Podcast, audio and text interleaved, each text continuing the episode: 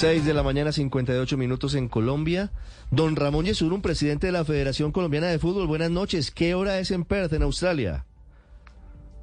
Eh, ¿Cómo están? Un saludo especial. Aquí son las 7 y 58 de la noche del día martes. 7 y 58 de la noche. Todavía estamos en el mismo día, doctor Yesurum. Es martes en Bogotá, amanecer muy frío. Le agradecemos estos minutos. ¿Cómo llega la selección femenina al partido del jueves contra Marruecos a Perth después de un viaje largo desde Sydney? Sí, no, muy bien, muy bien. Eh, la verdad es que pensábamos que iba a ser más duro. Fueron cinco horas de vuelo, un vuelo interno, pero se cruza de oriente a occidente. Y, pero ya, ya la, toda la delegación llegó a Perth, están muy cómodas. En un ratico las jugadoras van a cenar y esperar al partido del próximo jueves frente a Marruecos. ¿Hay alguna jugadora como dicen los periodistas deportivos, entre algodones, lesionada, que tal vez no sea, no esté disponible para el partido del jueves? No, no, no. Golpecitos normales, mm. eh, producto pues, eh, del difícil juego frente a Alemania, pero nada que eh, a ninguna las la saque del, del partido. Todas están en muy buen estado, gracias a Dios. Presidente, buenos días. Bueno, buenos días en Colombia. Eh, Qué locura esto, ¿ah? La, la, estructura del Mundial, FIFA rendida a los pies de Colombia. ¿Qué, le dicen ahí adentro? ¿Qué, qué le cuentan en, en, su mundo FIFA de lo que se está palpitando y lo que a la distancia se siente en Colombia? Eh, Ricardo, no, esa misma sensación. Realmente yo diría que hace mucho tiempo eh, Colombia ha tomado un prestigio internacional muy grande eh, a nivel pues de FIFA y afortunadamente pues el trabajo que hacen nuestras jugadoras en este Mundial Femenino eh, comenzó muy bien, va muy bien. Ellas están muy mentalizadas a, que esto es apenas el comienzo, quieren seguir ganando y ganando y realmente pues se han ganado mucho la simpatía de, de todo el mundo, de, de, no solo aquí en Australia, sino lo que uno nota en la prensa también de, del buen comportamiento futbolístico de ella y sobre todo, para mí lo más importante, la impresionante fortaleza mental.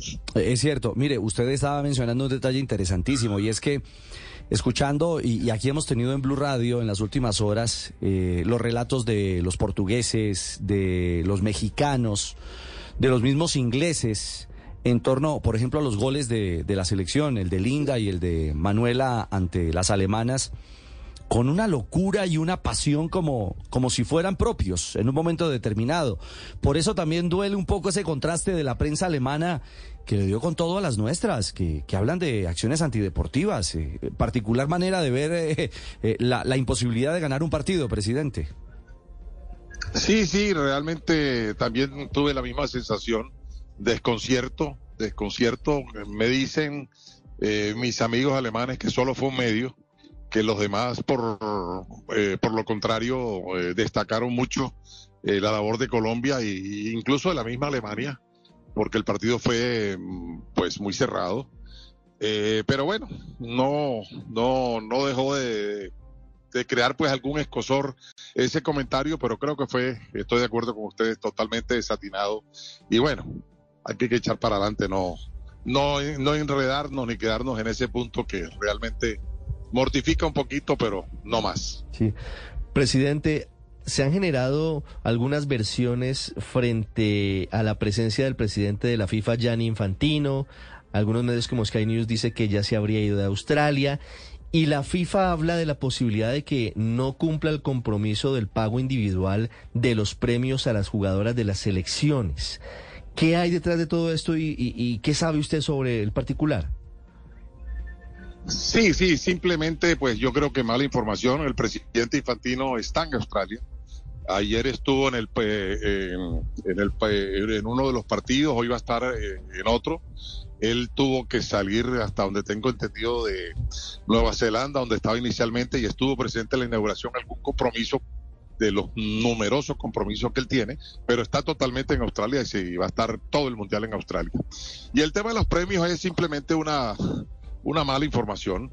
Los premios, lo que ha dicho la FIFA es que los premios, porque nunca históricamente se habían establecido como se hicieron esta vez, y es que se le va a entregar a cada jugador un monto determinado, y ese monto determinado, la FIFA lo que ha dicho es que ella, ella le manda esos dineros a cada una de las federaciones participantes y el monto respectivo que esas jugadoras se han hecho acreedoras como, como de acuerdo a los logros y la federación pues les entrega el dinero a ellos. Eso es simplemente lo que ha dicho la FIFA.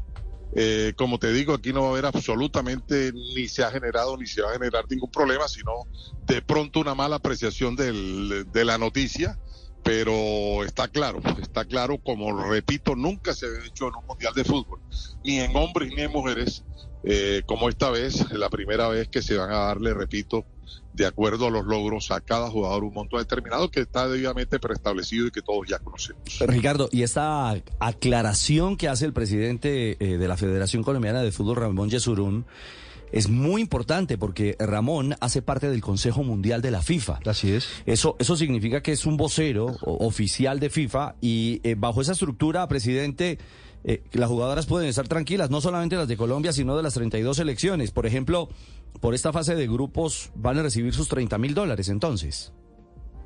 Correcto, así es, son 30 mil dólares, son para ellas, nada más para ellas y únicamente para ellas.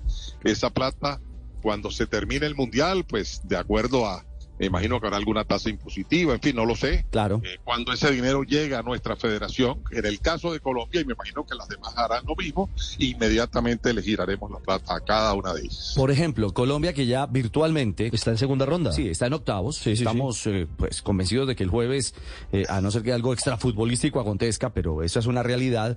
Ricardo y oyentes, ya las jugadoras de Colombia tendrán derecho a 60 mil dólares. Cada una. Claro, producto de su clasificación a los octavos de final. Es una gran noticia. Doctor Yesurún, quiero para finalizar preguntarle por un mensaje en Twitter que publicó el presidente Gustavo Petro. Luego de la victoria de Colombia contra Alemania, el presidente Petro dice, gracias mujeres, la selección femenina de fútbol hace brillar a Colombia. Por primera vez, el presupuesto presentado al Congreso sustenta el fútbol femenino. Ustedes hablaron con el gobierno, el gobierno le va a meter plata a la Liga Femenina de Fútbol en Colombia para el año entrante? No, yo realmente no tengo ninguna información sobre el particular. Yo lo que lo que entendí o lo que me dieron a entender es que se va a subir el presupuesto no para el fútbol, sino para el deporte porque el que maneja eh, eso en el presupuesto es el Ministerio del Deporte. Yo creía pensar que, creería pensar que es eso, ojalá sería una muy buena noticia para el país. Eh, también es importante decirles que el fútbol, el fútbol es el único deporte en Colombia que nunca eh, recibe plata de presupuesto nacional. El fútbol hace muchísimos años se autosostiene, no recibimos, repito, absolutamente ni un peso de nada Ahora, la ayuda que sí necesitamos y que sí quisiéramos es buscar un buen patrocinio para la Liga Profesional Femenina. Eso sí lo necesitamos, de resto no necesitamos nada.